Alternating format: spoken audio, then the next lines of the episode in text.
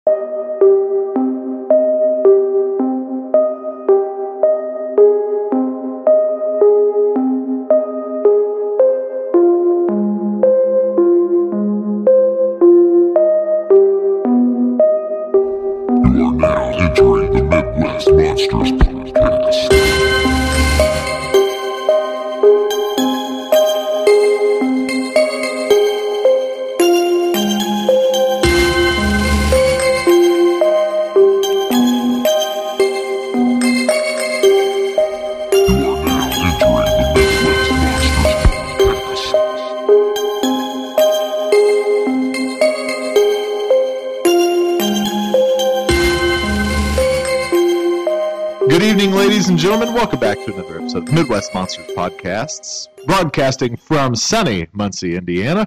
I'm one of your hosts, Grizzly Adner, joined by Professor Wagstaff. Venomous Benny. Hot Toddy. Good to be with you again, friends. We are coming in with a familiar format that we like to call the Monster Mash. You know what we do. We pick four random movies and invite each other to watch them, and then we talk about them. So today, Invite or force? a little bit of column A, a little bit of column B. So, that being said, uh, the movie I chose for this episode was a movie called Bone Tomahawk. Professor. I picked The Dead Zone. I picked Orca. I picked burnt offerings. I choose Business Ethics. My wife's a whore for 300. so, um, I think we're going to start with Orca, which was uh, Vinny's pick. Vinny, tell us why you chose Orca. Growing up, we didn't have cable. Okay. We were an antenna household. The Farmer 4. Yep. Orca was on Saturday afternoon movies a lot. And to this day, if I'm flipping through the channels and Orca is on, I stop and I watch it. Uh, always, I think, not incorrectly labeled as the poor man's Jaws. Yep. Or the movie you rent when your video store was out of Jaws. Uh, but I have, I don't know. There's something about this movie that I really enjoy, and I just was looking. I've never really had the opportunity to sit down with anybody else and uh, discuss the movie, so that's why I chose. Well, Todd, why don't you give us the dates and the details, and then we'll we'll go around and kind of give our first impressions. Um, yeah, we'll go from there. So, Orca, 1977, uh, starring Richard Harris. Are you sure that date's right? I thought it was 72. Wow, 77. 77. It- It came out before after Jaws. It sure did. Jaws stole from this. movie. Shut up. This is the Little Richard of Kill aquatic terror movies. Uh, so, Orca, 1977. Richard Harris, 1977, correct. Will Sampson, Bo Derek, uh, Robert Carradine. Carol Connors did the lovely theme at the end, uh, much needed. Um, and uh, I think uncredited producer was Dino De Laurentiis, who did a lot of. Uh, uh, King Kong. I was gonna say he did a lot of like cool sci-fi horror stuff, 70s and 80s. And fun fact, Orca was also the name of the boat from Jaws. Uh, it's directed by Michael Anderson, who also directed Logan Run. Never seen it. That's a popular one. All right, so I'll jump right in and say this was my first time watching Orca. I had heard of it, uh, so I knew the concept had always been uh, packaged to me as a poor man's Jaws. Uh, so that's my first experience. I didn't hate it, but I don't know that I'll watch it again. So, You don't prefer this over Jaws? you know, Blasphemy. I thought about it. Uh, Jaws stole from Professor. Uh, this was ironically a first time viewing for me, but I owned it on Blu ray. Uh, bought this in the throes of an exciting moment buying in person from Diabolic Video at Cinema Wasteland, uh, among a few others. It was just a blind buy. I thought, huh, what the hell? I'll get this. Hadn't watched it yet, so nice excuse to pop it in the player. Nice. There you go. Hot toddy. Um, I feel like uh, Orca. I, I don't know that I've heard of this movie, and then um, Free Willy came out in '93, early '90s. Which was a great sequel. Uh, so I had a I had a friend. Uh, we worked at the video store together, and uh, same age. We went to school together. She like latched onto Free Willy. Like it made her get into Killer Whales and You shouldn't say latched onto Free Yeah, I was say you go fast. you know what I mean. So uh, The kid was the worst. man, she loved she loved that movie, and so it uh, it led her her to Orca. And then I just remember I don't think she was a f- fan of horror films at all. She all she knew was Orca the killer whale. And she watched this movie. I think she might have like gave it to me or like I don't I don't remember. That's how I first watched it. Is she was just like garbage and gave it to me, and then um around uh probably a few years later, like uh, I love the '80s kept talking about it um, kind of making fun of it. So around that time somewhere is when I first watched it, and I watched it with friends. And if if anything, it's worth um, a lot of laughs because the, the concept of um, a killer whale, like, and that this was in, in the midst of all the the the Jaws ripoffs um, coming out, and the fact that this is kind of like a, a bigger budgeted with well known stars in the movie. Um, so I do enjoy the movie, but at the same time, it's hokey, and I kind of get more laughs at it than I do uh, than I do frights, There you go. especially the the uh, pooped out fetus and just hosing it down off the boat. Oh man, that was rough. Uh, so, Vinny, do you want to give us a, a quick synopsis? Uh, basically, you have this fisherman played by Richard Harris. He's a fisherman for profit. He has the idea that he's going to capture a wild killer whale and sell it to an aquarium. Uh, he botches it, harpoons a female. They bring it on board. It's pregnant. As it dies, it Shits out a baby. births out the fetus, which, as they have pointed out earlier in the movie, there is a point in a whale's fetal uh, development that looks very similar to a human fetus at one point. So this fetus falls out of this killer whale, in which time they hose it off the side frantically. The whole time it's being watched by the male mate. Not only watched, uh, who is frantically screaming. Yes, yes. Let's be honest. This is when we start to realize where some of the decision making may go in terms of filmmaking, because uh, it's just like, huh? Yeah, this becomes So- a different film from Jaws right away. I, I felt essentially this movie wasn't a Jaws ripoff as much as it was just Death Wish with a killer whale. it's fair. So basically, It's damn the, rest, fair. the rest of the movie is this male killer whale seeking revenge on this fisherman who has killed his his mate and unborn child. Yeah, it is a revenge tale. Can I go straight into my favorite scene? By all means. Does it involve Bo Derek? It does involve Bo Derek. Ah, So a young, I think this might have been her first movie. So uh, Bo Derek, and they're in like a in a house that's kind of like part of the water, Yeah, Part on there land. Seaside. and the the well starts taking the house down, and he comes through and bites off her leg. Yeah. So the question is, she's a ten. Does No, that she's make her a nine and seven? half. I was thinking nine and a half. Um, Also, uh, and Tommy Boy, well, yeah, Brian Dennehy, who who we just discussed on did To we Catch a Killer. men- mention that Will Sampson Jr. is in this Yeah, movie from Poltergeist from- 2. And One Over the Yep. Nest? yep. Yeah, that's probably what you should lead with for him. My apologies.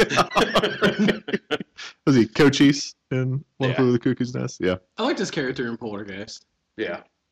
Um, Thank yeah, you. I mean the, the movie starts with that that orca smoking that great white shark. Like Yeah. that was nuts. Like slaps him out of the water, doesn't he? Like bumps him with his nose Yeah. out of the water. Yeah, Like a torpedo. yeah.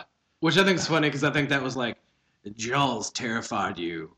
The killer whale can do this to Jaws. One of my first notes is this movie is way fucking sadder than Jaws. Yeah, Yeah. oh yeah. well, it's interesting too because right at the beginning we flip it on its head from Jaws because Jaws you want that shark dead. Yes. you've watched the it. shark- really Kill yes, the shark is the This, monster. We Yeah. watch the orca save the life of the scientist that we open the movie with, where the shark's coming for it and the whale comes in and kills it. Yeah. And then they manage to screw up and botch the whole thing and, you know, kill his wife and kid. Yeah. And then so then you're like, ah, I don't I don't want this orca to be hurt. I'd Right. kind of like to see the You're- orca feel better about I do, life. Yeah. I do love the Jaws scenes where like the fin breaks the water. I'm like, it's a killer whale. It's a killer whale. It's not. It's not as frightening as as the fin. I and high marks. I said that. will- I noticed a will dirty give- look from Vinny. high marks that I will give this movie is that because of an orca's color, color scheme, and because of its skin, they do a great job of using obviously scenes of an orca that is in an aquarium. Yeah, the same like stock shot of mm-hmm. it with Yeah. nothing behind it, like where it's Mix- just right in on it. with footage of wild orca, Yeah, but they in some scenes use a fake orca as well, which looks No ten way. times more realistic than the shark in Jaws ever prayed to look like. Don't you dare.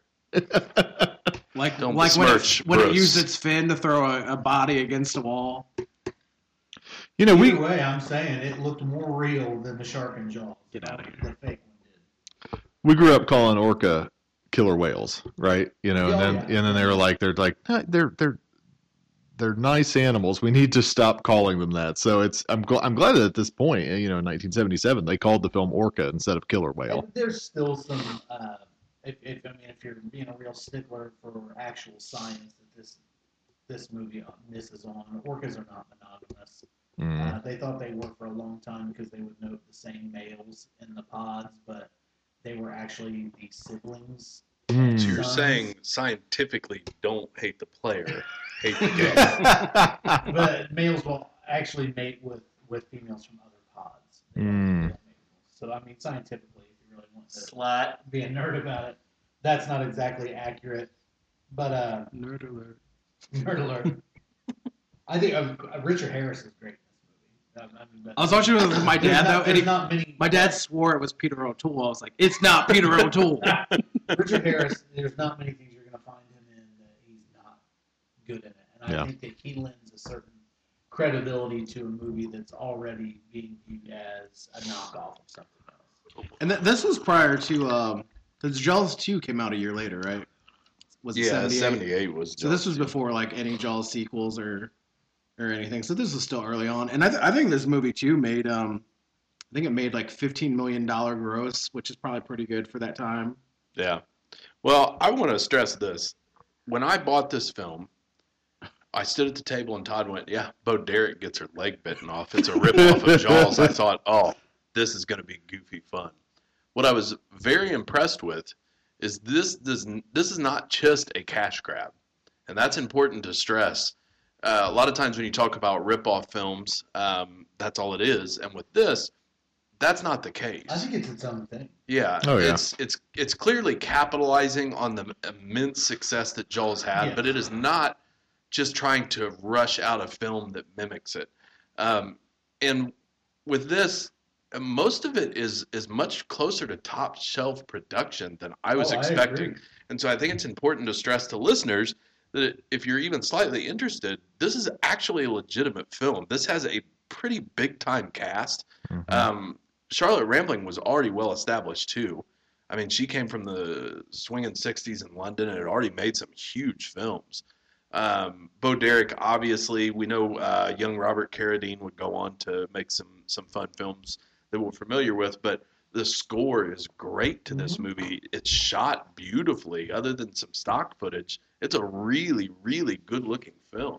And so it's easy to kind of get wrapped up in, in poking fun at some of the aspects of it, but this is actually a well made movie. Oh, I agree. And that's what really surprised me the most about it. I thought it was going to be a just an insane 70s disaster film. The cover of it makes it look like that. The poster art for it, it it, it just it feels like you're going to watch um, the Poseidon Adventure.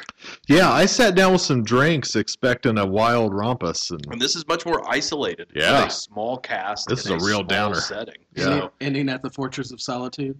Yeah. So I, I, I think it's important to stress that though that this was a much different film, both visually and tonally, than I walked into it thinking it was going to be. So it, it's not a movie that I loved, but I was much more impressed with some of the qualities that it brought. I really just thought this was going to be a nonsense ripoff movie, and so I mean, people were trying in with this film. Oh yeah, certainly, certainly. For Yeah. some, that'll hurt it, but you know, Mhm. I had a, I, I, I, I was very impressed with some of the elements of the filmmaking. Every time I, I this is every time I watch this movie, I still enjoy it. So it's it's enjoyable and entertaining. I, it's enjoyable, and we'll get into some of these details before we move on, I'm sure. But I think it's most enjoyable because of how our killer whale is actually making decisions for revenge, as opposed to, and th- these filmmakers could have just made it the easiest thing in the world, where it just crashes into boats and eats them. We don't do that. There's actually some pretty inventive and and re, It's- it's uh, a- it's a- equally Cold and things. calculated. Yeah, Yeah, It's, a, it's a thinking creature. yeah, which I think for some will take them out of the Can- movie, can but I, for some uh, they'll love. What could have made this movie better is there's like the one scene where you see the car flipping in his head, which you find out that his uh his wife and child was killed by a drunk driver. Yeah. The only thing that could have made this movie better is if he would have had another flashback that the killer well was the drunk driver. yeah, that was going to be one of my notes that the captain kind of sympathizes with the whale because he lost his wife and kid. And oh, he kind of gets to the point too where he's like, you know what? I fucked with nature. I I did what what someone did to me, and I have to go out and take my my punishment. Yeah, I got to take my medicine. Yeah, And he goes out to, after the whale has basically destroyed the coastal Wilded out on that he's living everything. Yeah, and the people turn on him and are like, "No, you need to get the fuck out of here." Yeah. And so he's like, "All right, I'm gonna go out and I'm gonna take my medicine. I'm gonna fa- face this thing down." And and that's what I found most unique about this is that we didn't jump immediately into that. yeah, We have our orca pushing the carcass up onto the beach so that everyone has to look at what's happened. Yeah. You look at what you did. Pushes his dead wife Yeah. onto the beach. we we have the community demanding the killing of this whale because it's destroying their local economy for the fish they're catching, Keeps smoking the boats. and we still don't have Yeah, it takes the out basic, every boat but his. Yeah, we And- still don't have the vengeance path set. Like as you mentioned, Nolan is being patient because he knows he messed up and he sympathizes with that situation because of his past. We have fuel lines destroyed, and only until we get Bo Derek's leg ripped off do we then go, all right, something's got to be done. I either need to end or this whale does. I like the scene where his, his guy, his crew member, is out on like the out on an outcropping of the ship. oh yeah, The orca leaps up out of the water, just snatches him up, and takes him down. one of my favorite scenes. That Yeah. scene is great. Um, my last note is that uh, that scene with the tipped iceberg uh, just reminded me of the end scene with the boat and Jaws. You know, as the Oh yeah, as the the shark comes up and is getting Quint, and you know the, the ship's tipped up. Uh, I felt like that was a pretty uh, pretty straight shot. yeah. I will say, no matter where you are, like even if you're, I don't know where the hell he took him, Alaska, Antarctica, Is it the Bell of But- St. Isle? but no matter where like you are, if you're a white woman in trouble, you will get help right away. Yeah. Yes, we want to finish up what what are what we have with the climax. Basically, he's he's been on this boat. Uh, the whale is picking off crew members left and right, and as it leading leads him him, yeah. as it leads him into an iceberg infested area, uh, sinks his ship. So he has to get out and get on the you know floating pieces of ice, separates him from everybody else, and basically tips the ice floating piece of ice that he's on at an almost 90 degree angle. And then as he slides in the water, slaps him out of the water with his tail up into a glacier and, and kills him. An ambitious uh an Yeah. ambitious finale as opposed to just gargling him. Yeah, yeah. yeah. So I have one question real quick before we move on then. sure. Food for thought. Did the whale lead them there because it wanted to end its life after that? Because we we finished the film with it swimming under ice where it can't come up. Right, Ah. and you know, uh, And and or already been Or was that from blind vengeance? Hmm. Deeper than you were expecting. We You know, may- because the orca- know. the orca is a mammal, right? So it's not going to survive in those icy waters. Right. Um, and so that's the question. Did it lead it there to kill the, itself afterwards?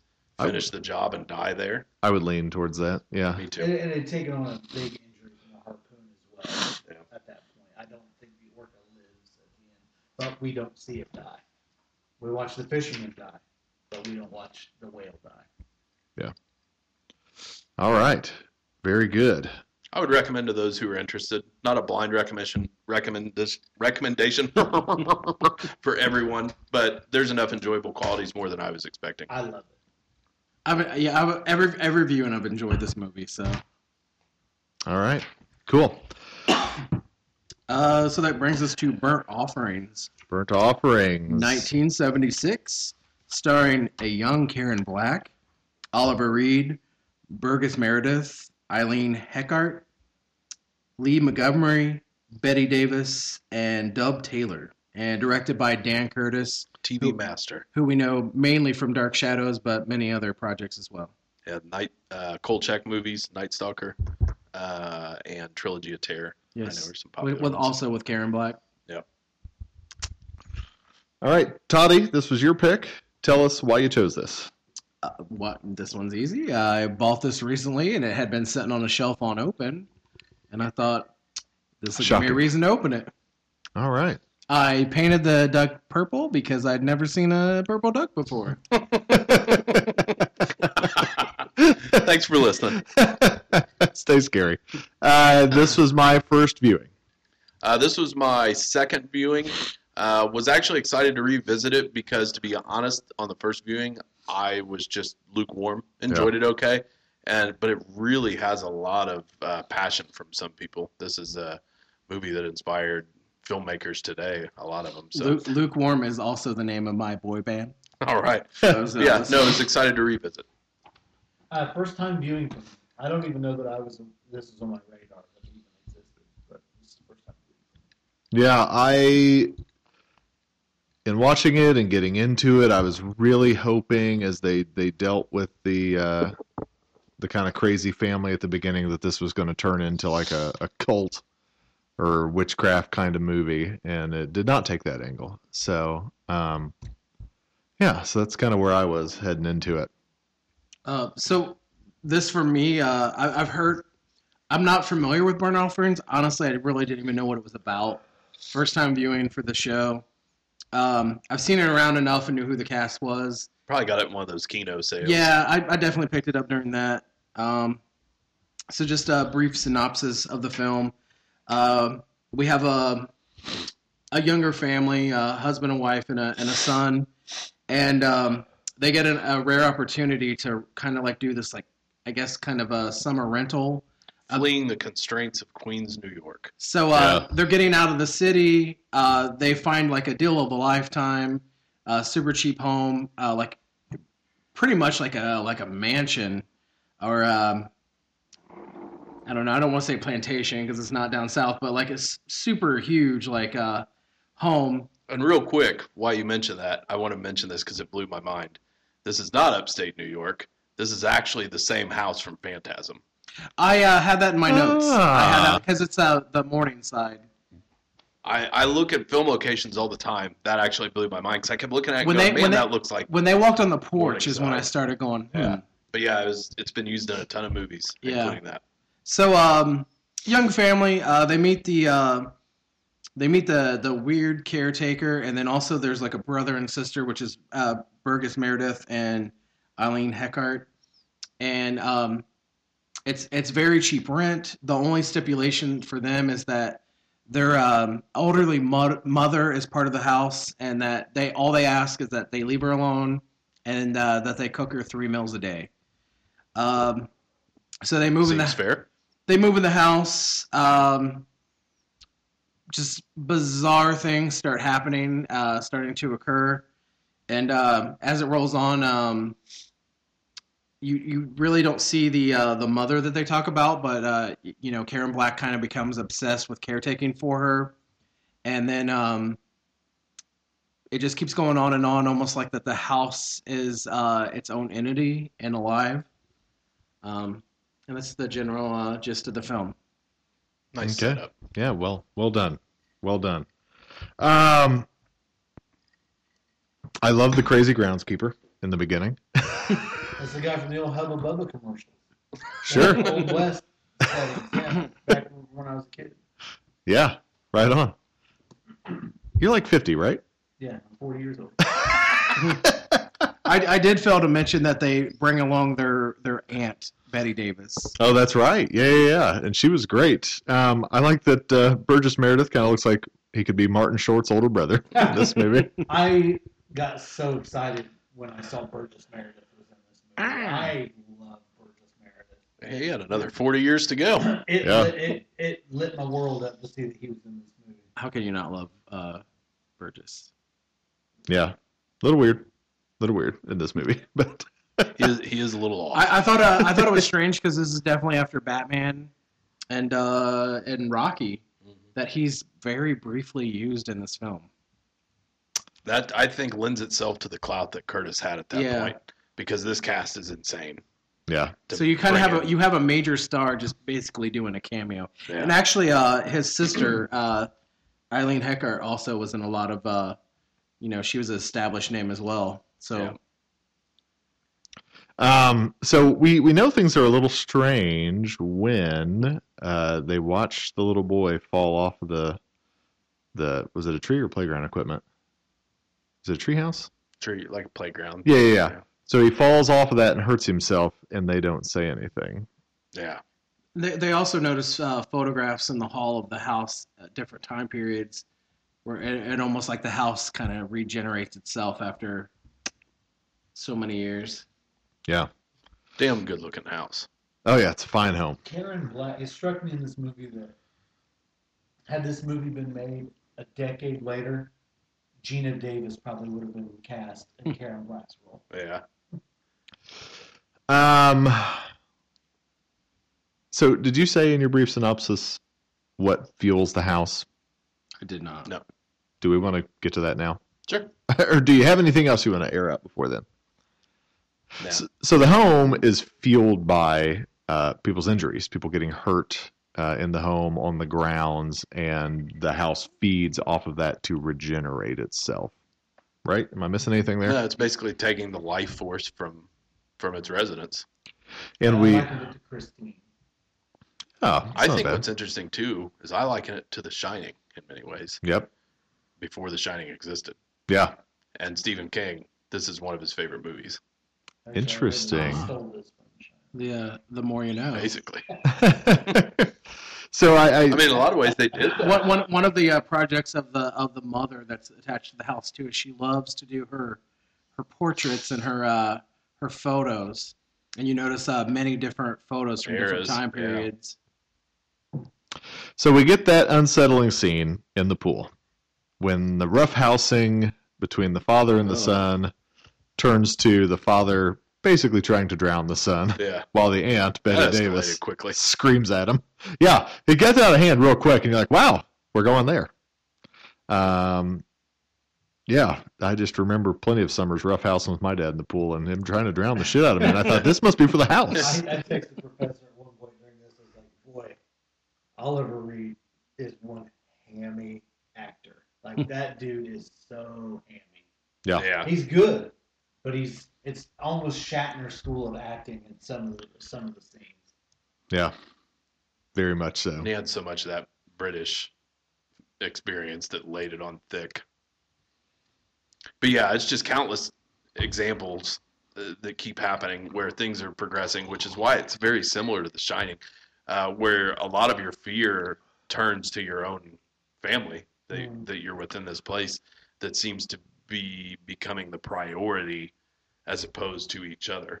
Um, uh, with Karen Black's growing obsession with the home and keeping uh, everything up there and the meals uh, for the mysterious mother that are going uneaten, but nonetheless, she's staying on top of everything.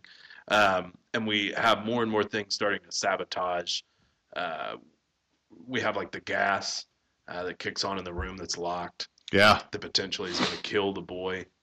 The hou- the house starts coming out like the clocks that don't work start they start to work again. Yeah, and something I noticed with this viewing that I hadn't originally is uh, when Oliver Reed cuts his hand on the champagne bottle, the light bulb comes on. The yeah. light bulb that wasn't working, and so we see an early example of the house pulling from the pain. Carrie pointed out one that I didn't even catch, but when the boy falls at the very beginning and hurts himself, that's when uh, the the groundskeeper's like, "We're going to throw this plant out," and Burgess Meredith is like, "You can't throw that plant out. Look, there's something new growing Hmm. here." And so right there, from that very beginning, the boy falling and hurting himself, his pain becomes that new sprout Yeah. in that plant. So it's a much more restrained film than I realized the first go around. So there is certainly a reward uh, for rewatching this when you kind of pick up on a lot of these things. Um, but yeah, it's just as you'd expect with any setup like that, each one seems to get a little worse than the last, as do our characters. Um, and you know, we finally get to a breaking point.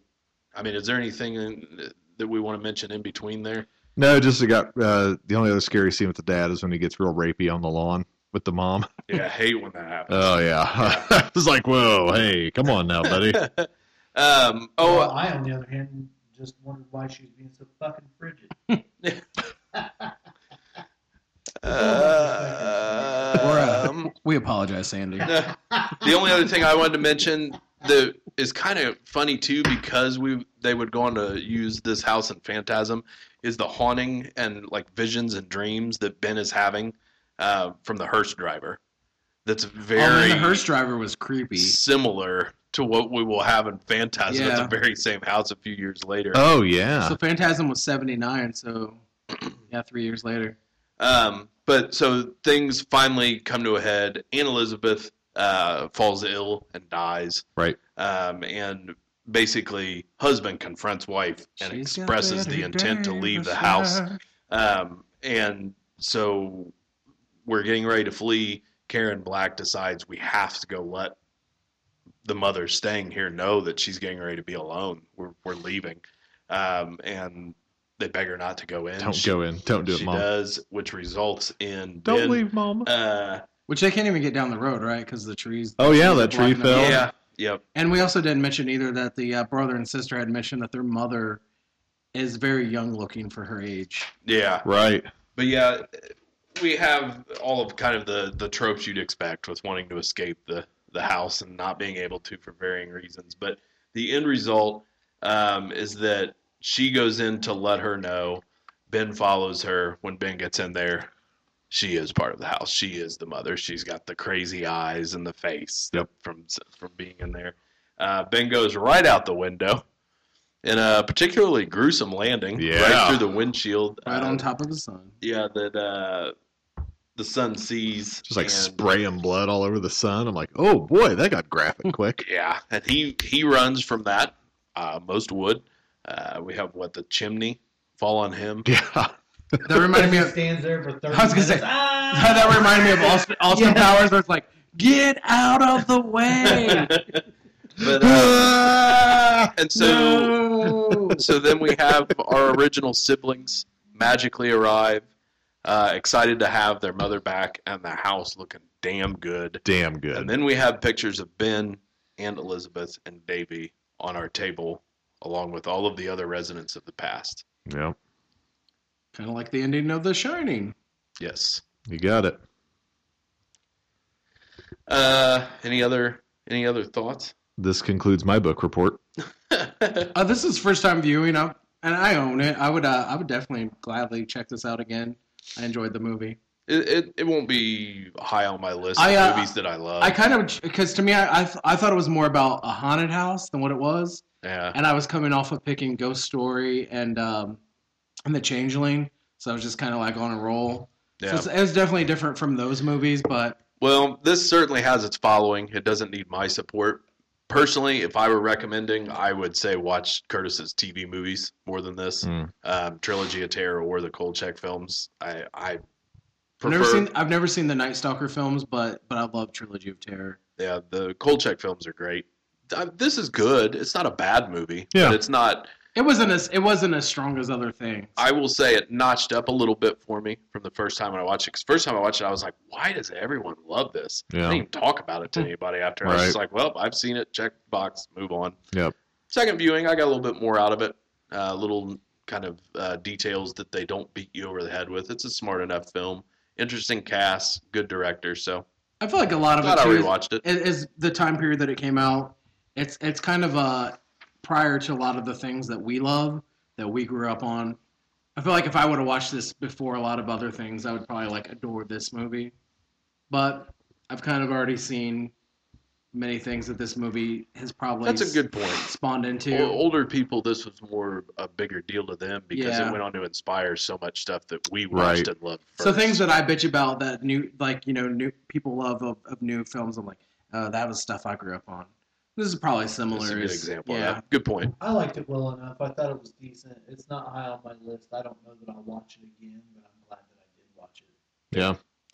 Yeah, as far as recommendations go, I would say if you're a if you're a diehard dedicated fan of the genre, go ahead, give it a shot. But Especially if you're for seventies horror. Yeah, but if you're just a a passive um, purveyor of the horror genre, then I'd say you could skip this one. So That is fair. All right, moving right along into Bone Tomahawk, and I actually didn't put down a year, but it's 2015, Fifteen. uh, starring the gorgeous Kurt Russell, Hmm. Patrick Wilson, Matthew Fox, like that alone. I should have watched this movie earlier. Uh, Richard Jenkins, David Arquette, and Sid Haig, and uh, directed by S. Craig Zahler, who also uh, went on to write one of the newer uh, Puppet and also some other cool stuff. absolutely, also made Brawl in Cell Block 99, another one I'd recommend. So this was my pick. Um, Carrie and I watched this. There was a, a winter a year or two ago where it was just like dead of winter, not much going on, snow on the ground, and we just cranked out a new movie marathon. Like we just, I think we watched four or five new movies, newer movies that we hadn't seen, and so this was one of them. And it was funny because we put it on and we were we were kind of starting to doze out. We were like, ah, we've already watched a couple movies. It's kind of a slow start, but then when it kicked in, we woke right up. Like we were we, you, you were woke. we got woke real quick and so we started paying attention real quick and i can't remember who recommended this to me there were one or two passing recommendations i believe professor was one of them and so uh, someone said this is going to be right up your alley which doesn't always work out for me because i'm a weirdo Sure does. but, But- someone said But hillbillies and mongoloids. I think of Abner. someone said this is a, a western horror movie uh, which we'll get into i want to i w- really want to know if you guys would categorize this as horror uh, as we go around but i feel like this is a western horror um, and so i absolutely loved this film the first time around and the second time around i may have liked it even better so um, i'm a huge mark for this movie and i will push it on anyone who's willing to listen so uh, other opening thoughts on this movie The, this was my third viewing. Um, to be perfectly honest, this might be my favorite movie of the last five years. I was obsessed with it after I watched it for the first time. Uh, it was one of those ones where I was pushing this on people who, who weren't necessarily people I usually push movies on. I mean, us guys talk about horror all the time. What we do. It's podcasts. We recommend stuff. But like this branched out um, because I was excited about the filmmaking, not just as a, a, a straightforward horror movie because it's not. Uh, there was more there, and I was so blown away. Not only that it was so good in the other elements that it touched on, but that the, this was from a first-time director. Um, and we'll talk plenty more about it. But this is just a movie that I really, really like and respect. Yeah. This was a first time viewing for me. Um, I like westerns. I like Kurt Russell. Um, this thing had an absolute all star cast. There was a point in this movie. Uh, I even text the professor where I was questioning why we were watching this for a horror podcast, um, which was literally halfway through the movie. I was wondering why we were watching. I don't think we a horror noted either. This is a longer movie. This is like two hours plus. yeah It's longer. I believe at, at the end of the day, I think that it gives you enough in the last act that you can put it into the horror category. I think um, it was a really good movie, it, regardless of what your genre uh, specialties are, what you like. I think that this is a good movie across the board, regardless of what genres you like. And like I say, I questioned if it belonged or not until the last act, and then I think it does belong. I think it, it has enough that, it, that it lends You itself to this category. Yeah. that's fair. Uh, first time viewing. Uh, I like how Abner has said that he recommends that this was forced. like he forced me to buy this movie. It was Which hon- under duress. Honestly, though, I On two separate occasions, you Well, put it back on the shelf one time. and to be honest, I have a huge love for Kurt Russell. So I mean, really, this is a movie I should have watched prior. Um, I definitely can see. Um, it definitely feels more of a western when you start watching it. But honestly, it's like a western meets The Hills Have Eyes. Is how I would describe the movie. Um, the the gore scenes alone, like it's it. I would. This is a pretty hardcore movie. oh yeah. Um, But I don't. I, I. But I don't think that happens until the third act. but I'm when I watch a Clint Eastwood movie, they don't take somebody's clothes off and then put an axe down their booty hole. Yeah, per- Last here- third of the movie. let me throw what I this mean? out here. Perfect example. Uh, Oliver Reed, who we just discussed in Burnt Offerings, he was in Curse of the Werewolf. There is nothing in that film until the last 10 minutes. That's Mhm. absolutely. and we love it for the werewolf transformation. So I I completely respect if someone doesn't think of this as a horror film. I get it. Yeah. And I would not ca- categorize that as this, but I do think that kind of the adjacent nature that we have of it is enough to to put it into the discussion that we're having And I think now. that's fair. I, I- think referring to it as horror adjacent is probably more accurate. Because I, I feel like Yeah. if you're the typical, uh, so my dad likes westerns, but he loves horror movies. If you're the if you're the we- old school western fan of like Bonanza, you're probably gonna hate this movie. Well, and it's important to, rem- to remember too that when laying out the plot here, which I don't know how deep we'll go into it, but we open the film with Sid Haig, yeah. genre familiar, and then and David Arquette, It's genre favorite, David yeah, genre- Arquette. yeah, and, then, uh, and we have one of them being eviscerated by a creature that we keep it from the distance to where so we can't understand what we're dealing with. Yeah. So it's important to stress that this isn't just a straightforward western leading up until the end.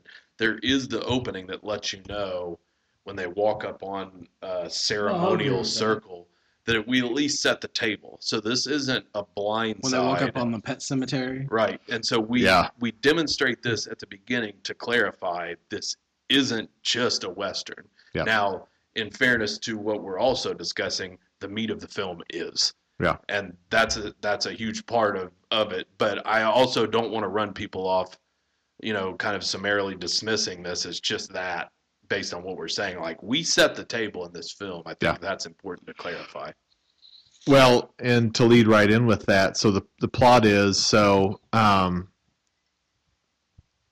we start with these two um, bandits. You know, David Arquette, Sid Haig. They just robbed somebody. the They wet bandits. The web, yeah. The, I think they were the sticky bandits at this All point. right. Uh, so they go through um, this burial ground, which Jeremiah Johnson and numerous other westerns have taught us you don't fuck with Indian burial grounds. Not a good idea. Yeah, and they they just like kicking rocks and doing whatever, and they you know they get attacked, and Sid Haig gets brutally was- murdered. E- Even before that, the the the dude just wakes up and he's fucking like jagging a knife in his throat. Yeah, that's what the film opens with. Oh yeah, Yeah. yeah. Um, so get to the town, and David Arquette they lock him up, and he's you know they're trying to figure out what's going on, and um, some townsfolk get kidnapped, right? Deputy and the Well, sheriff's they, wife. they shoot David Arquette, and then which brings the doctor's wife to the uh, to the jail cell. That's married to Patrick Wilson. Who is in everything? Patrick Wilson is in everything. Everything these days, He- but he's always serviceable in everything he does. absolutely knock on him. right. Very serviceable. This is Boner Tomahawk.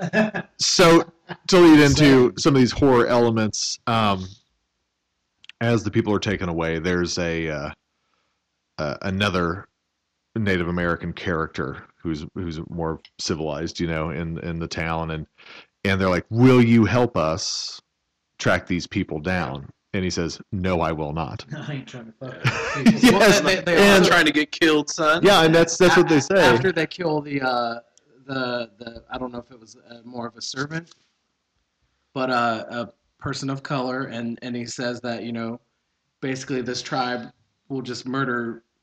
Anybody. Well, they they murder people of color because they don't eat them.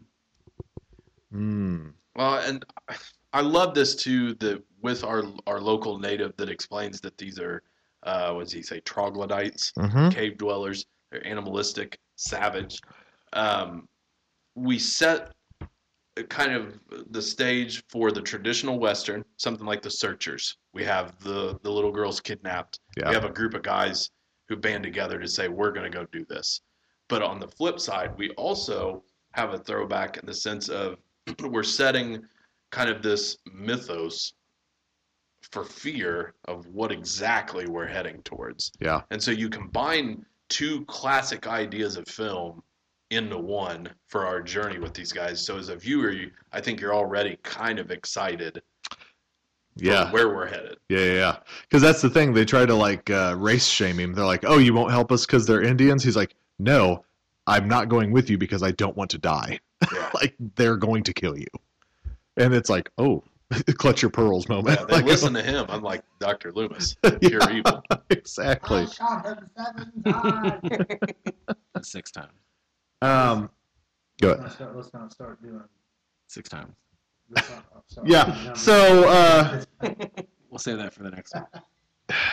you know, I got to say right off the bat here, this is Kurt Russell at his best. Yeah. You know what I mean?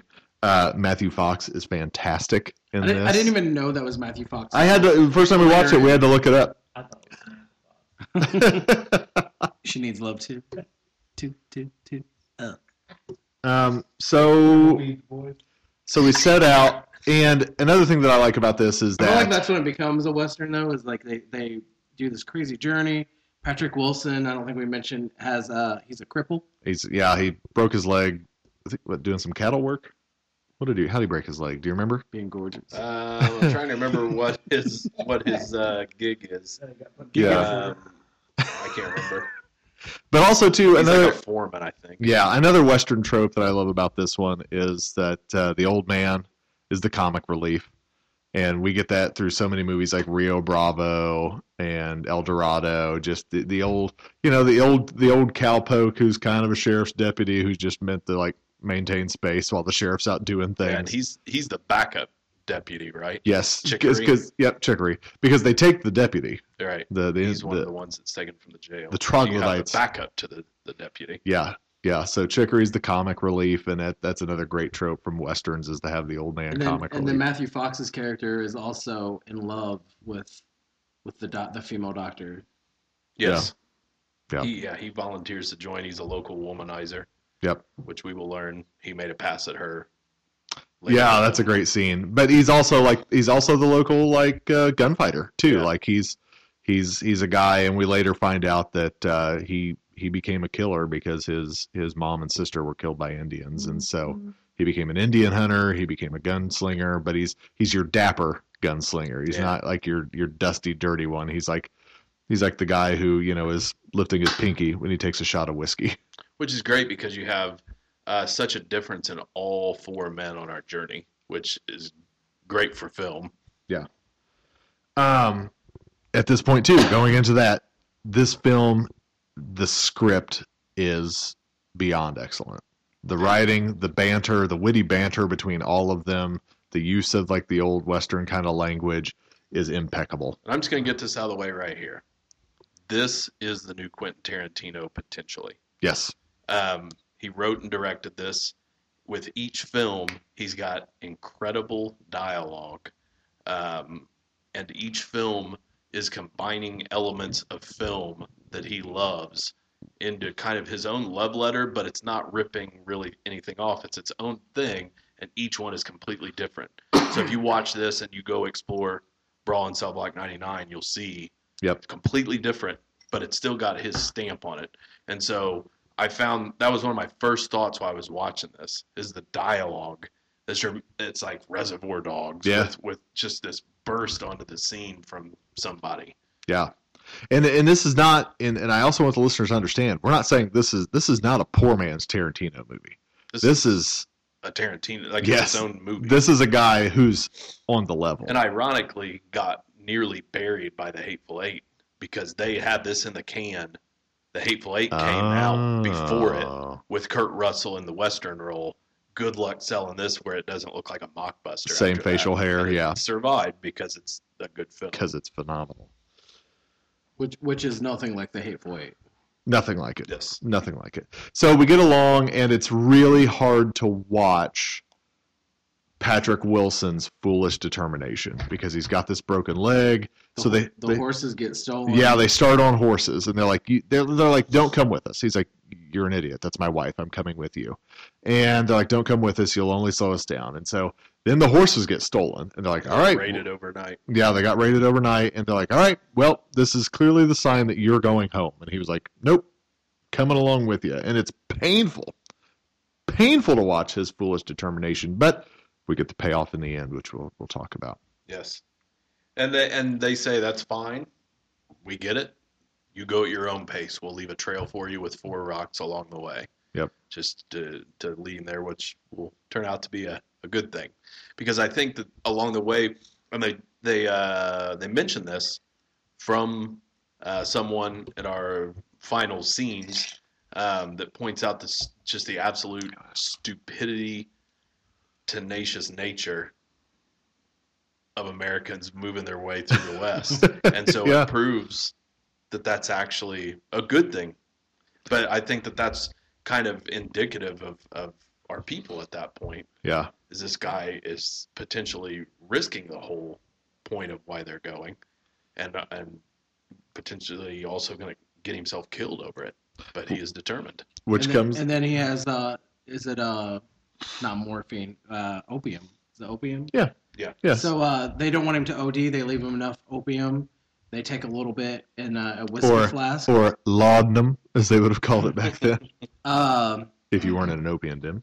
and then they get a little bit further. I, I will say that daytime scene where the first uh, of the I don't know what to call them. Troglodytes, just go with that. uh, so a chocolate Uh, Did you say chocolate dyke? Uh, listeners, we're sorry. Uh, let's go with cave dwellers. yeah, how about, so the first chocolate comes out and uh, which by the way, Troglodyte, great uh, metal band that focuses on Bigfoot theme The songs. Trogs.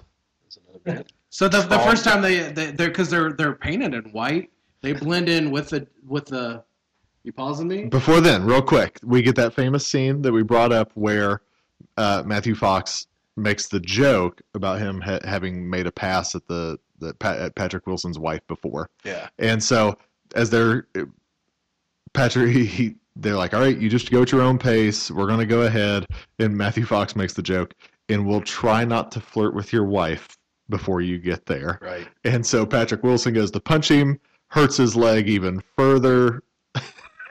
he says, I have signed up for this damn foolish mission. mission. I think I'm allowed to make a joke every Yeah, once in a like, while. I'm out here risking my life to try and save hers. Yeah. And it's a nice, it's a nice, quick way to remind uh, everyone watching that everyone in the group has some decency, Yes. which kind of ups the ante before our final scene, and where clearly there's probably going to be some loss. And that, yeah, I think it really builds up just our love for the characters. Yeah, it's smart filmmaking because is. it's it takes about five seconds. Yep. We don't spin off into a long diatribe. It's it's quick. It's efficient. Yep. So I think that that builds up the last thing that we are we are invested in each of these characters moving forward from that point. Unpause. So they get closer to uh, to finding a, a cave in the in the rocks. Uh, there's a weird uh, passing through the through like this mountain. They go through the passing, and then the uh, Chocolatites are uh, are uh, see Troglodytes. the uh, the savages are then oh Lord. emerging from the sand, and they're painted in white. They actually blend in. Yeah. Uh, the first one, I'm, I'm not gonna lie, I didn't even see him running until like he was halfway there, so it kind of startled me. Um, That whole first brutal, that brutal. whole go ahead. that, no, that's all I had. Yeah, that first ambush even on my second viewing, I forgot how quick and sudden and brutal that is. Yeah. That first ambush made me poop my pants a second time around. Oh, hey, uh, it's raining arrows. We're here. It's raining arrows. um, yeah, I was like, holy shit! I forgot it just jumps up that quick. Yeah, they're Spoiler. they're they're all shot. Uh, each each of the men are shot by arrows, pretty fast. Uh, Matthew Fox is left for dead. With dynamite. Dynamite. Dynamite. Mike, Vinny, you've been quiet. Anything to He's say up to this point? over here No, I'm chuckling. good. I, Okay. I kind of just riding along with you guys. It's like the tomahawk. He'll come back around. yeah. Y'all hitting all the all the all the high spots. I agree. Okay. Okay. Well, as you know, just feeding into the great And lines. then we start hearing the like. Yeah, that's a great point. We we forget about that throughout the film. We keep hearing these noises, and we find out later what's causing them. But No. yeah, these Vinny, didn't you have a theory on the the whistle sound? who? Oh, he's gone. Oh, Okay, Vinny was going to take a whiz.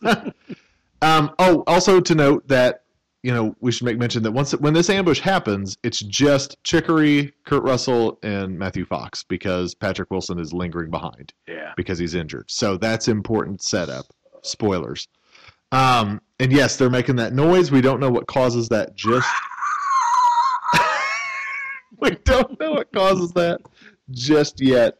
But you know, I took note of some of these these lines that were so important in the film. As they're leaving Matthew Fox for dead, and he's got dynamite that he's planning on using to blow up as they come to attack him.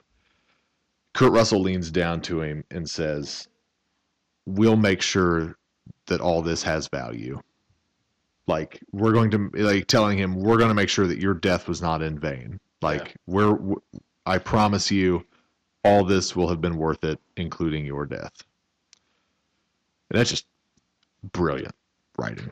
Yeah. And there there'll be some more Yeah. quotes like that that Oh, I yeah. mentioned, but it lends itself to the point that this director has no fat on it. Yeah. It's straight to the point. Every line. and, and and in ways like any good filmmaker that makes uh you know makes great films you look at it and go what have i heard that from you haven't Yep. they've somehow managed to take the most basic things and inject them into the films that that seem like you've seen it before you haven't Yeah. i mean there's been maybe some That, that same dialogue that, wasn't Free Willy. but but, but it, but that, that's a perfect example of it. It doesn't drag it out. In any other movie, that would be uh, cue the even heavier music right. and the grasp of each other and the the violent death. There's none of that. This Nope. is very uh, restrained Yep. and quick, which helps it. Absolutely. Keeps the viewer on its toes. Yeah. So we get this big final push. Um, Chicory and Kurt Russell's character they they push in. Uh, they finally get over overtaken by the Indians, Mhm. by the cave dwellers, And why they're by the being drug up in that great scene by rope. up the up the the mountainside there into the opening, we also only hear the gunfire from one of the I guess we'll call them just cave, cave dwellers that runs right at Fox, Yeah, Matthew Fox's character, and you just hear the gunshot. We don't see what happens, so it kind of leaves you with a little hope. yeah. And we don't hear the dynamite boom. Yeah, There's no dynamite boom. So they get up into the the cave dweller space. They find the deputy who's uh, he's alive, but he's he's not well. Uh, and the uh, uh, the wife, the doctor, Patrick Wilson's wife, she's she's doing well. She's there chatting. Samantha looks good. She's yeah. all right. Yep. And boy, it takes a turn. Then, then That, there, there comes the scene where all of a sudden I'm like, "Whoa, Yeah, Hello, Dolly. okay, you're like, that's why, that's why we're doing this movie right here." I was like, they hung dong, and then I was like, oh, Todd was Todd. Yeah. Todd went from twelve o'clock to six o'clock Yeah. real quick. Yeah, they really split the fun. so they drag the uh, they drag the deputy out, and um, this is another great line in the film where, as they're stripping the deputy down, holding him up, and they're going to split him in half, uh, Kurt Russell is shouting at him, "You will be avenged." The the cavalry is on their way. We've gotten word to whatever city. The the soldiers are coming. We're going to kill all these bastards. Your death is not going to be in vain. You know what it reminded me of, which isn't horror, but the Deer Hunter Yeah. when they're playing Russian roulette, and the Vietnamese guys are screaming to keep going, and De Niro and Walken are having the conversation over it. Yep. Because you know that there's a good chance for finality right here. It's very powerful. Yeah, yeah, yeah. that reminds me so much of that because there's so much going on there, and it's just about listen. I'm yelling. Listen to what I'm saying because Yeah. it's rushed. This is it. It, it, it's one shot. um, So they strip him down and then they put an axe down his booty hole. Scalp him. They No, Oh, yeah, they scalp him. straight Chop this dude in half from his groin. It's like it is rough. oh yeah. Especially like it's not that the movie has been completely tame up until. Well, I think the up fact too until that this that point, ev- that that our that our main characters are in cages watching it happen But too. holy shit! And they're trying to bust out of the cage. Does Yeah. it totally just take it to a whole new level when that scene happens? Yeah. yeah, Yeah. he's he's uh, looking at Kurt Russell and Chicory Yeah. as he's being scalped, screaming. Yeah. It's it's brutal. That's before Yeah. we flip him splitting. around for one of the most jaw dropping moments I can remember in film recently. Before he gets wishboned. Yeah, And it looks so about the cute damn dog. real.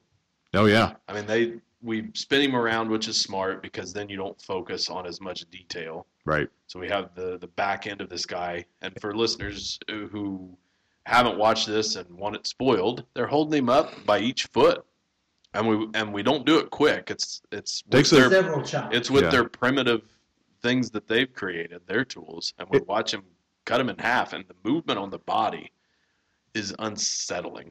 It's like when you were 23 and you accidentally watched one of those Al Qaeda beheading videos Oh, Yeah. man. Where you're like, oh, they just they just chopped this dude's off head off with a sword. No, it doesn't. It's not that clean. Yeah, it's it's one of those faces of death moments. Um, yeah. So, you know, not to belabor too much, they they try to come up with a plan, and they're going to use the the laudanum or the opium that they've got left to try and poison the Indians. And uh, I'm sorry, the troglodytes. I was gonna say because these these are not Indians. Yeah. they're they're inbred and Yeah, So they um that kind of works, but then it doesn't, and and then you hear gunshots. And in comes our hero. Old crippled Patrick Wilson. Crippled ass Arthur has which they did. So they they end up killing. They kill a few uh, of the of the chocolate diets. yeah. Yeah, yeah, yeah. Kurt Russell Uh, uses so they the, use the they the they opium. they kill one. They basically Knock poison the other. out. Yeah, Yeah, the third one is is untouched. Um, and then there's a few extra roaming around. And we find out as Patrick Wilson kills one of them earlier, um, that that that wailing noise that they make is some bone apparatus that they stick in their um, Like a trach. yeah their trachea, and they blow wind through it, and it makes that noise. And so he used Now, is that man made by them, or is that developed from them being? I believe that's man-made because you have the one character that has the boar's tusks. it Like, gra- almost kind of See, part of me through that with the initial viewing wondered if because these creatures have never been around anything, if Hmm. that's not part of adapting. I was of the on their own. that Uh, was something that was done to them when they were born. yeah, I think it was yeah A like a tribal thing. body mod yeah uh yeah because we also have the guy who's got the tusks that he's basically like pierced through his cheeks to make him look like he has tusks which is the main guy for the end so I just thought it'd be crazy that if their body generated that over time, Yeah. and never being around other things, Just that, a that was their a rare family adaptive evolution thing that they used with each other, which Yeah. we learned from Arthur. sure sure so he uses it to to to whistle at them Which is draw them out of their the hiding places detail of him spitting the goo and blood out when he tries to use it the first time. I actually was like sitting there watching the movie, and I'd seen it before, and I was going, "Oh, Ugh. like it You was just just, you spit up your grilled just cheese. right off the screen, man. It's rough." um, he gets in and uh, he saves the day. And but Kurt Russell is Yes, before he arrives to the cave, Kurt That's- Russell is drug out of the cell because the leader has realized that Russell has tried to poison them. Yeah. And that, whew, we take Which then we get the speech to, to Kurt Russell that yeah that, that help but is on the we- way, and you're you know it's your life is not in vain. right. Our leader cuts Kurt Russell's stomach open. Oof. takes the That part's flask rough. that they'd had sitting in the fire that the poison came from, shoves it into his insides of his stomach, then tries to figure out how to operate the gun that they have, shoots him in the chest basically with that, and he's still alive. And in an ultimate act of badassness, as Arthur arrives and we've got things escalating with people, he takes the tool from the guy, Kurt Russell does, cuts the bottom down onto his foot or cuts his foot off, Yeah. drops him to the ground, and you watch Kurt Russell taking care of him as Kurt Russell has a burnt flask hanging out of his side Yeah. and a gunshot wound in his chest. And then he takes care of him as Arthur arrives because the distraction helped with all that. Right. And so we finally have them subdued and taken care of, and all of our characters that we care about up top to deal with the aftermath as we finish. And it has that great line. Oh, I won't man. steal your thunder since it was your choice, uh, which which leads to just the, the great moment because we've learned about Chicory and his wife having passed Yeah. and how he's alone and just the backup to the deputy.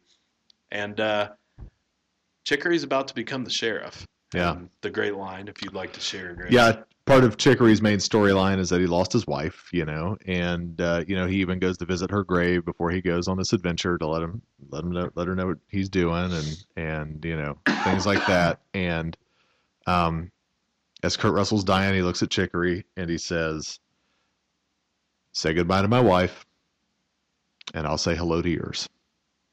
which is the ultimate example of the script in this. The the absolute flawless storytelling. There is no fat on this stuff, I uh, I've watched this film two times and I've cried both times. Yeah, and it's He excruciating as we go through that. It's important to mention too the build up with Kurt Russell and his trouble with breathing as we watch him dying. Yeah. and it is. It's this movie is just its own thing. Would you would you say this is pure cinema? It's pure cinema. So uh, so the end of the PCP film, approved. the um, Chicory leaves uh he leaves the trail of rocks, and I'm like, is that is that for Kurt Russell? Like, what is the? How'd you take away the ending? Because it is Kurt Russell. He could live. It's Kurt Russell. Kurt Russell could always live. Um, I don't know. I didn't have one opinion, one or the other on that. Because there also is there. I don't think they It's killed too busy all of the- weeping to see. I don't. what Ki- I, I don't think they Yeah, killed all right. of the all of the the cave dwellers. No, because they say that there's nine or twelve. I think. Yeah. Yeah, mathematically, you're you're trying to do the math in your head, but you're like, you know what? They're getting out. It's okay. And then there's even that great scene too, where uh, Patrick Wilson wants to kiss his wife. She's like, "I would give you a, a proper kiss, but you've had that thing in your mouth." Yeah. so, then he just takes his sleeve and wipes his mouth off. It's like, all right, now give me a proper kiss, woman. So uh, yeah, Chicory, Patrick Wilson, and uh, the wife get away. Good times. Roll credits. Good times. I This- like this movie. I think it's a good movie. The only complaint I will give, and I'm probably going to get crucified for this, is No. I find the end to be anticlimactic. Wow. Uh, could you elaborate? I don't know. I just feel like for all of the buildup that we have had, for the big showdown and everything else, they get away, and then you hear the gunshots off in the distance. Kurt Russell. That presumably Kurt Russell is killing another one of them, It's one. and then Yeah. they wander off. They Is that? wa- Oh, it's the ahead. And then counting they- shots. And then Yeah. basically they walk. They, you know, the other people got away. You hear the gunshots. Credits roll. I just found it anticlimactic. I disagree. Uh, Well, you like what you like. I'll You re- say didn't like the I'll re- movie. no, you know what? So, so you had a problem Let's with the clarify that. timeline. Let's clarify though. I I don't agree with that, but this is a two hour and fifteen minute movie. I re, I'm I get it. Like you sat through a lot of film. Right. I So just if- thought that the ending would be a little bit bigger than what it ended up being. Is it a satisfactory ending? Yes, it is a satisfactory ending. But after that long of a buildup, I just think I expected something a little more dramatic. Okay. And I, for me, I would say from a horror, specifically horror element for the podcast, that makes sense. Uh, as just a film fan, the journey is just as entertaining, and so I'm content with the movie as we go. And then we watch a human being be cut in half with great dialogue that's epic and moving. And so I love the ending, but I think it's important to stress that you know this film is two hours and 15 minutes. And I'm not mad And at so- If the ending I was gonna isn't, isn't something that you love, I, I get it. I'm not mad at the ending. I just found it to be a little anticlimactic. I'll bet you were wanting to watch Patrick Wilson limp back to the village for the next 30 minutes Yes, I was hoping for another 45 minutes of the journey back. of him stumbling and going, ah, I was no, I'll be fine. I was hoping Patrick Wilson would go back to the cave and there'd be a little love scene between him Like and honestly, is it But with Richard Jenkins, and then everybody just turns it off. honestly it, it's a it's a more realistic ending. Yeah, and that's So what I love. what you get. I love the, the the violence is is brutal and messy like violence is. Yep. There is nothing sensational about it. And I, I love that it had the courage to run through the traditions of westerns, but not go over the top at the end. Yeah. It's like, no, here's actually how your western ends. Should have gave uh, horrible. should have gave the old the old Rooster Cogburn at the end of True Grit where he when he's up Yeah. on that horse. I always thought it'd be funny if there was an outtake when he's taking the horse over the fence and he just falls off yeah. because he's old. Well, he had a he had like a broken back or something. He wasn't even supposed Yeah. to do that. We're getting off topic, but um, yeah. So Bone Tomahawk, ten out of ten. Recommend every day of the week. Yes. yeah, I'd certainly recommend it. Certainly. I enjoyed it. I'll, I'll, Good. I'll watch it again. Good, good, good, good. Moving right Get along. off me now. Like Dorka. That leads us to our next picture The Dead Zone, 1983, starring a young Christopher Walken, uh, Brooke Adams, Tom Skerritt, Martin Sheen, directed by David Cronenberg, and of course based off the story by Stephen King. Not familiar. Is that, Um, Wilson, you want to say why you chose this and why? Certainly. Um, well, didn't wasn't intended this way, but it's a great follow up for the discussion on horror. Is this horror Yeah. and horror yeah. adjacencies? Um, I picked this because I think it's a very interesting intersection with um, notable genre icons. We have, uh, as mentioned, Cronenberg directing this. Stephen King wrote the book. We even have Debra Hill producing this. Um, I think uh, Dino De Laurentiis produced, Mhm. uh, which would be a, a long relationship with Stephen King films. So you have a lot of interesting intersections there. Um, I also think that it is one of the best books that Stephen King has ever written. I don't think we've covered Cronenberg enough on the show. No. And so I think that it, there was all kinds of reasons uh, to throw this in here because we did a Stephen King episode early on. That is such a massive topic that we're never going to tackle that in one episode. We No. did kind of a brief overview, and now it's just kind of chiming them in here and there. And Yeah. so I thought uh, this is kind of a wintry movie. Where I'm watching this in January. This would be a nice uh, selection to throw in there. So that was basically what led me to pick that.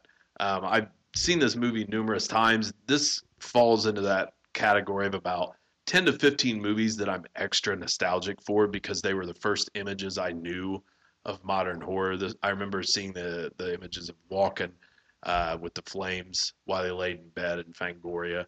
Um, and so uh, there's a certain warmth for me there. But yeah, it's, it's just a movie I liked, and for all the other reasons that I just listed, I thought it was one that would be good to cover. Um, anybody, was this a first time viewing for anybody? First time viewing for me. First time viewing for me. Uh, I thoroughly enjoyed the film, Awesome. uh, but also would agree that it falls into kind of that horror adjacent category that we were just talking about. So, yeah. um, yeah, but no, I, I really like this movie. Like I got into it, and you know, sometimes just the look of a movie sometimes can turn you off. Like you, you go, oh, this is gonna be one of those. You know, kind of like Ghost Story did for me. Like uh, Yeah. first time I started watching Ghost Story, I'm like, oh, and then by the end, I'm like, hot damn, that's a good ass movie. so That boy yeah, good. that boy good. So yeah, this is one of those for me. Hot toddy. Uh, I watched this as a kid. Uh, probably when I started getting into Stephen King.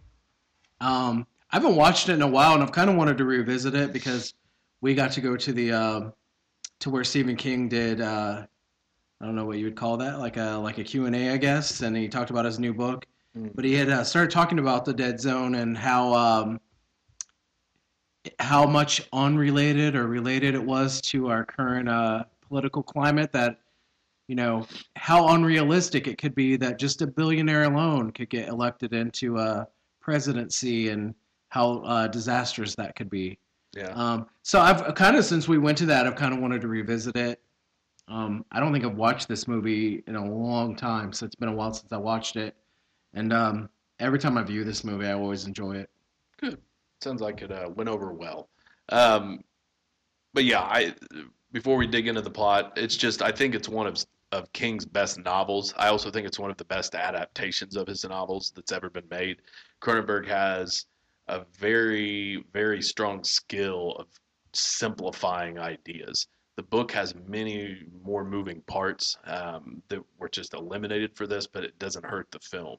I've never read the novel. I'd, I'd like to, to to eventually read that. Yeah, if I if somebody really wanted to dig into some Stephen King novels and you pick three, this should be one of them. Okay. Like it's excellent. It's also not straight horror, but from a literary You know, I, word. I- I think people. Uh, I, well, it's weird, like just not really off subject, but what we're talking about is uh, I had mentioned uh, Green Mile, and people it, like blew their mind that that was Stephen King because. Like Stephen King actually does a lot of like Yeah. dramatic, like There's Stand no- by Me, no weird Redemption. alien at the end. Yeah, like uh, it's not always straight up horror. So I was like, and no kids dying. Oh, wait a minute. Yeah. All right, so we want to dig into the plot real quick. yeah, give us a brief synopsis. All right, Christopher Walken is a teacher named John Smith, a very common name. Yeah. Uh, he is a young school teacher who is Wow. in love with his colleague Sarah, uh, and we are set in for the first time the town of Castle Rock, which will go on to be a very common location for Stephen King stories. Now, did this movie rip off the TV show that's Yes. on uh, Yes, it Hulu? did. Okay, yeah. Um, is Prime so- or Hulu? Anyway. after having a headache following a ride on a roller coaster, now with the book, there's a long history to this, but we just start with there, thus instantly exercising Cronenberg's knack for just cutting off things that we don't need for a feature film. Sure. I got a headache. So he's got a headache following a ride on a roller coaster. Johnny, uh, after the day spent with Sarah, declines to stay the night with her because he claims uh, to her some things are better or some things are worth waiting for. He's a gentleman. Yeah. He's going to marry her someday. And so he is deeply in love with his colleague, but opts to not spend the night with her even after her encouragement. Um, and on the drive home, stormy weather uh, takes uh, Johnny into a car accident uh, that leaves him in a coma. The coma, we come to find out, has been five years. Um, and when he awakens from it, he encounters, he's got his doctor, uh, Sam Weizak, and his parents. And we learn the time that he has been out, but we also learn that she has moved on. Yep. It has been five years. He is now uh, not only bewildered from being gone for such a long time, but he's lost the love of his life. Um, which to me was was almost the most intriguing part of the movie for me.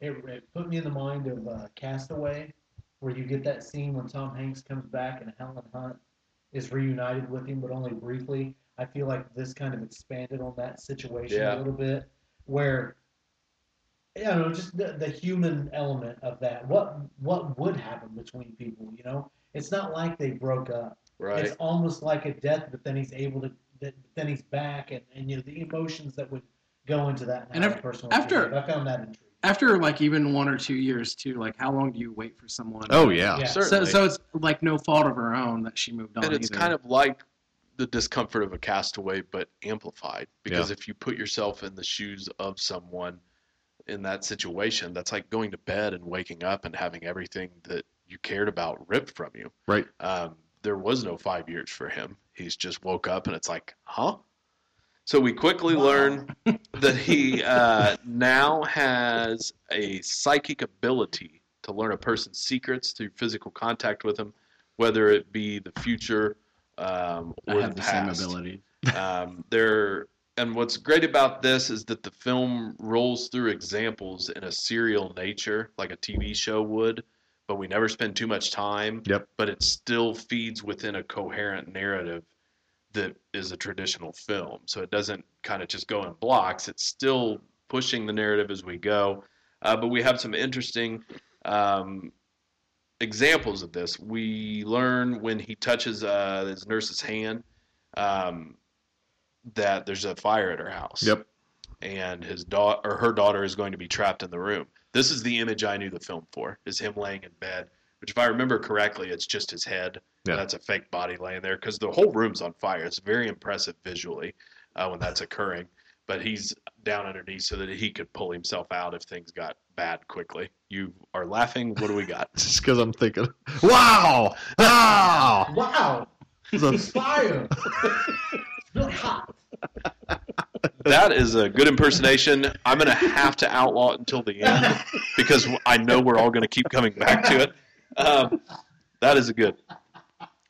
But uh, so we, he relays the information. It ends up saving the It's daughter's life. yeah. So we go through different examples of this. He also sees that his doctor's mother, who was believed to be killed during World War II, Oh, is actually still alive. Yep. Uh, he helps uh, the doctor with, with that. The doctor calls and, Right. and finds out. gets his mother on the other end of the phone. And so we've already started to plunge into some deeper, more touching moments with this as opposed to traditional shock Yeah. or uh, things that you would expect from a Stephen King story. Absolutely. And um, so the news starts to spread of this within the community, and we start to wonder is this a gift or is this going to be a curse? The sheriff quickly enlists Walken's character, Johnny, uh, to help him with a serial killer, the Castle Rock killer. Castle Rock Killer, and he says, "You've got to do this. You, you know this. This is a gift from God." And Walken gets very upset. He's like, "A gift from God? I think a better gift from God would be me not running into an 18 wheeler and being in a coma for five years and losing everything." Yeah. Which is interesting too, because I think scene. I think his mom is because his mom seems overly religious. Which is a much bigger deal in the book. that she's almost terrified of, of, of the, the gift. Yeah. Yeah. But yeah, the uh, Sheriff George Bannerman enlists him to help. We have a serial killer that has killed nine people while uh, Walken has been in his coma. The Castle Rock killer. Uh, initially, Johnny declines. I think he's overwhelmed with Yeah. all that has been thrown in his lap. Um, but only when he reconnects with Sarah and visits, and she brings her infant son, uh, does he has a change. He has a change of heart, um, kind of embracing the new skill that has been given to him. Um, we have some wonderful scenes where Johnny goes out with the sheriff. We go into this tunnel that is visually just beautiful eh, for such a haunting setting. Um, trying to go to a former spot uh, to see if we can conjure anything up from that, and then we go out to the gazebo where we have uh, a body there, and we hear the crunching of the snow while he walks around. It's just all very memorable in that, um, and we realize uh, from from John Johnny's skills that the Castle Rock killer is our deputy that's standing right there, Right. Frank Dodd. Frank Dodd is a huge part of the book. He is not in the movie. Okay. Which again, we paired all that off to get down to cinematically what's a good point. It's not as big a deal in the film leading up to that. Just because we kind of left out too that that Martin Sheen is a uh, is currently running. Uh, what's what what what is he running for in the the movie originally? City council or governor or Like a state senator, right? Senate, yeah. Yeah. Yeah, he's running for the Senate. Um, but we we have Johnny point out that that's the deputy, which then leads to them chasing him because they point out he's just left because the deputy realizes I am about to get caught by this this crazy skill that this guy has, uh, which leads us to Dodd's house, the deputy, uh, where it's lit green, which I think kind of shows sickness. It's Yeah. just bizarre in the house. Um, where Dodd kills himself by taking scissors, shoving them up into the center of his mouth by impaling his his Ugh. head down onto it. Yeah. Um, I, if I remember correctly in the book, he's got a rain slicker on Hmm. and cuts his throat and writes something on himself. But Oh it- um, we get that we get that kind of trimmed down. We have a shootout with the mom, um, who was I can't remember what she was in. Some with The Exorcist, I think. Uh, Colleen Dewhurst. But there's a shootout there which injured, injures Johnny. Yeah. Johnny is now no longer interested in using these abilities. Look what it got me. I'm in the middle of uh, a gunfight. So he starts to become reclusive. Um, and we kind of go through him with that and wondering where where this is going to take him. He's he's conflicted on the the concept of the idea, and uh, will lead up to bigger ideas. Uh, you would want me to keep going through the plot all the way to the end. Um. Yeah, I mean, I don't have many other notes. I mean, just talking about how he gets lots of mail of people wanting him to help them. Right. Um, you know, he's got that boy, that young boy that he's helping, um, who's kind of reclusive himself, and he finds out that the the boy is going to die in a hockey accident, Yes. and that's kind of a major point. And so he stops it from happening. So he thinks, and so this is where, So this, he realizes he can change yeah, outcome Outcomes. of And- what his vision. and this is where the term the dead zone comes from, right? He's like, I can Which which he saved the boy, but like the the breaking of the ice, like didn't that still happen? Other Yeah, people die. Other Yeah. people Yeah. died. But he saved the boy. Right. Right. So he, he kind of realizes he can change the outcome. Um, and I mean, I was just going to, It's pretty much the end. At yeah, this I was going to say point. roll into the final scene. Yeah, because we roll along. We have the the politician Greg Stillson, played by Martin Sheen, who is about as unhinged as who you'll ever see him in this. He's doing push-ups at rallies. He's he's just doing the damn thing. Which Basically- everybody always talks about how much Charlie Sheen looks like his dad. I think when you see Emilio. Emilio and his dad. I've always way think, yeah, I think than Charlie. exactly the same. Yeah. Um, but the husband of Sarah now, after Johnny's Mister. Oh, by the way, we forgot to mention- For him. We forgot He- to mention that Walken and He Sarah got in her coop. got guts. Yeah. I don't think it was planned either. That's Yeah. why it was kind of uh, sweet. It, cute and sweet, sweet at the same time. Um, Cute, sweet. is I don't think it was planned because she brought the infant, Right. and so I thought that was kind of a, a, Organic. a nice scene there. Yeah, yeah, yeah.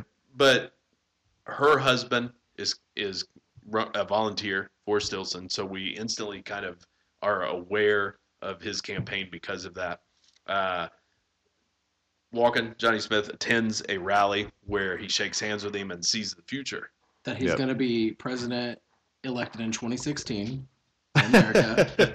Sees that he's going to be president and that he's going to start nuclear war. Yeah, he's going to basically end the world when it's completely avoidable. Right. Because of his by pride. his by his Yeah. power and pride. And Yep. that chilling scene in the vision where the cabinet has arrived at his door in the middle of the night and he says, Missiles are already on their way, boys. Because they're like, Hallelujah. yeah, they're like, everything's fine. We can stop this. And he's like, nope. completely avoidable. So then we decide, uh, Smith decides this guy has to go. Yep. And this is the ultimate uh, sacrifice that we see. Um, he attends um, another rally for him. He he's camped out with a gun. He draws it. He fires. He misses, and Stillson grabs the child of Sarah and holds it up. Using a baby as a human shield. Yeah. And so Walken is taken down. It's it's actually pretty upsetting Yeah. Oh, yeah. him die because he's he's saying goodbye to everything now. He's dying after already what's been ripped away from him. Now the only thing he had his life is gone. And as he's dying, uh, he makes contact with Sheen, and we get the satisfying payoff there where we see that Sheen's or Sheen's career is over because of the baby incident that just happened. It's political suicide. Yep. He and he will end up killing himself over the headlines. Um, and then we have uh, the embrace from Sarah and John, uh, where she tells him that she loves him. Yeah. And that's it. Very, uh, very Christ-like moment Well, yeah. for Yeah. for Walken and giving room giving him giving himself to save the whole world. Two notes. And we kind of have journeys there along the way Yeah. that are kind of Christ-like with it. Yeah, absolutely. Interesting parallel. Two notes that I had had for watching this movie was number one, the SNL sketch with Walken Ed Glosser, Trivial Psychic, is much funnier to me now than it was when I had seen it previously. And I also found all of the Sleepy Hollow references quite ironic. Mm-hmm. Since when he go on to would go play, the Headless yeah. Horseman in Yeah. Yeah, yeah, yeah. Did, so has uh I've, I've never watched it myself. Has anyone watched the Dead Zone TV series with Mike? I've seen Anthony Michael season Hall. one. It's Is- good. Is it is, Is it, it? similar to the book or movie? It goes or? way deeper into the book. okay. Sure. It ran, I've- I I've- think, I've- for I know six people- seasons. There's a lot of fans of the TV show, and uh, I've heard it's really good. I've just Yep. never watched it. It's like Anthony Michael Hall's shot for come for a comeback, and he he gives it it is all. I've heard good things. I It's heard it's right up there with the the Shining TV series. Yeah, that I. I heard it's a more true adaptation of the book, and it's worth checking out. Well, I like this film. I I, I definitely recommend it. Um, again, you know, bringing into question that horror adjacent thing. I'm definitely glad we watched it, and I've got no regrets. There's horrific moments. This is not a horror movie. Yeah. I think when you attach Stephen King's name to it, you can get away. You can get away with it. Yep. it's, yeah. it's still got that like dark. Uh, th- there's there, there's uh some scary Yeah, it's got a scariness to it, but yeah, it. Sure. Yeah. it's it's it's in the world of Stephen King, and um, I think this is one of Stephen King's better films. I mean, not that he made it, but of his work. This is my favorite Absolutely. Walken role. Yeah. This is before Yeah. he had become kind of kind of with Nicholson in the Cartoony. earlier 70s before he became the caricature that he Mhm. became. Same with uh, Walken Here. He's he's really restrained and, and sympathetic.